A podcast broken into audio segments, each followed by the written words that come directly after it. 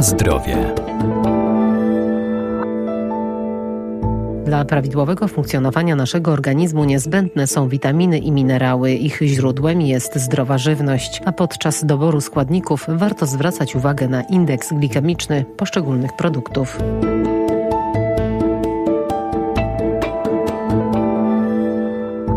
Codzienna dieta powinna być dobrze zbilansowana i dobrana do indywidualnych potrzeb, bo każdy z nas jest inny. Także istotny jest sposób przyrządzania potraw i zwracanie uwagi na indeks glikemiczny. Indeks glikemiczny informuje nas o tym, jak szybko po spożyciu danego produktu e, podniesie się poziom e, cukru we krwi oraz na dobrą sprawę też jak szybko ten poziom cukru we krwi spadnie. Dietetyk Maciej Pokarowski. Im dana potrawa ma wyższy indeks glikemiczny, tym wykazuje wykazuje ona większą zdolność do tego, że podnosi ona poziom cukru we krwi i gwałtownie on wówczas spada. Natomiast jeśli mamy produkt, który zawiera niższy indeks glikemiczny, to wówczas e, ten poziom cukru we krwi jest na bardziej stabilnym e, poziomie, a no tutaj nie ukrywam, że no takie skoki cukru we krwi są bardzo niezdrowe dla naszego organizmu. Jeśli chodzi o takie produkty, które mają wysoki indeks glikemiczny, które szybko podnoszą poziom cukru we krwi, no to będą to produkty no wysoko przetworzone to po pierwsze, a po drugie, które będą zawierały węglowodany proste. Natomiast te, które zawierają węglowodany złożone, one będą miały niższy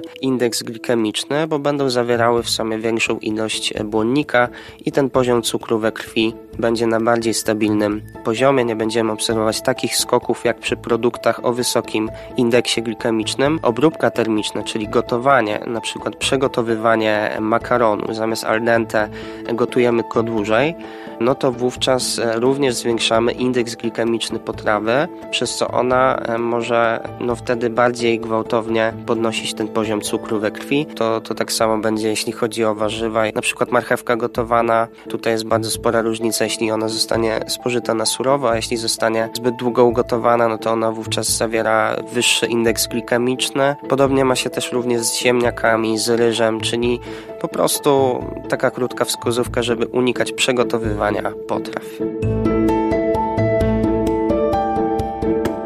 Na zdrowie.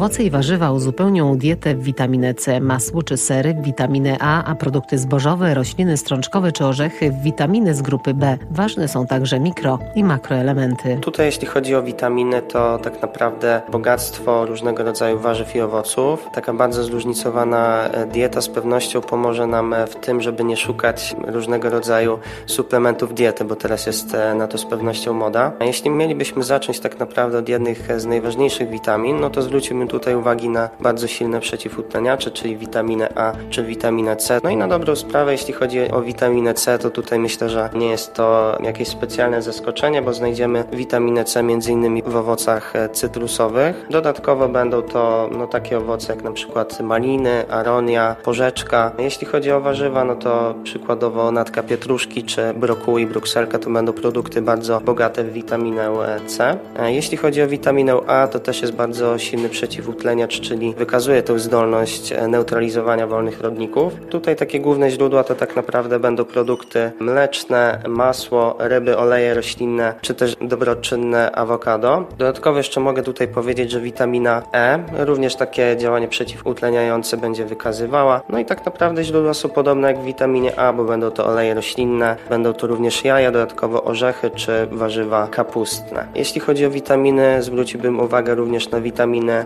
z grupy B. I tutaj też będziemy się opierać tak naprawdę o ryby, o jaja, dodatkowo produkty z pełnego ziarna, czyli produkty pełnoziarniste, kasza gryczana, ryż brązowy, makaron pełnoziarnisty. E, będą to produkty jak najbardziej bogate e, w te witaminy, dodatkowo orzechy, migdały, takie minerały, które też są bardzo kluczowe dla naszego zdrowia, no to przede wszystkim wapń, żelazo i magnez. No i występują niestety bardzo duże niedobory, jeśli chodzi o wapń, plus witaminę D. Jeśli chodzi o wapń, witaminę D, to główne źródła w żywieniu to będą oczywiście mleko, jego przetwory oraz ryby. Jeśli chodzi o żelazo, no to tutaj mamy szpinak, wątróbkę, żółtko jaja. No generalnie też podroby mięsne będą źródłem tego minerału w naszym żywieniu, dodatkowo ryby i produkty mięsne. No jeśli chodzi też o magnez, o którym wspomniałem, to gorzka czekolada. Tutaj będzie między innymi bardzo fajnym źródłem produkty pełnoziarniste, o których wspominałem przy okazji witamin z grupy B. Dodatkowo również orzechy czy szpinak. No i na krótko jeszcze wrócę do tej witaminy D, o której wspomniałem przy okazji wapnia. No tutaj witamina D i wapni, one bardzo fajnie ze sobą współgrają, więc dodatkowo ryby również będą bardzo dobrym źródłem witaminy D. Wspomniane wcześniej produkty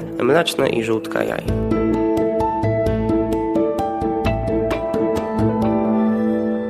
Najlepiej ograniczyć lub wyeliminować z naszego jadłospisu żywność wysoko przetworzoną i z dużą ilością dodatków. Warto też pamiętać, że zdrowy tryb życia to nie tylko odpowiednie nawyki żywieniowe, ale także codzienny ruch i aktywność fizyczna. Na zdrowie.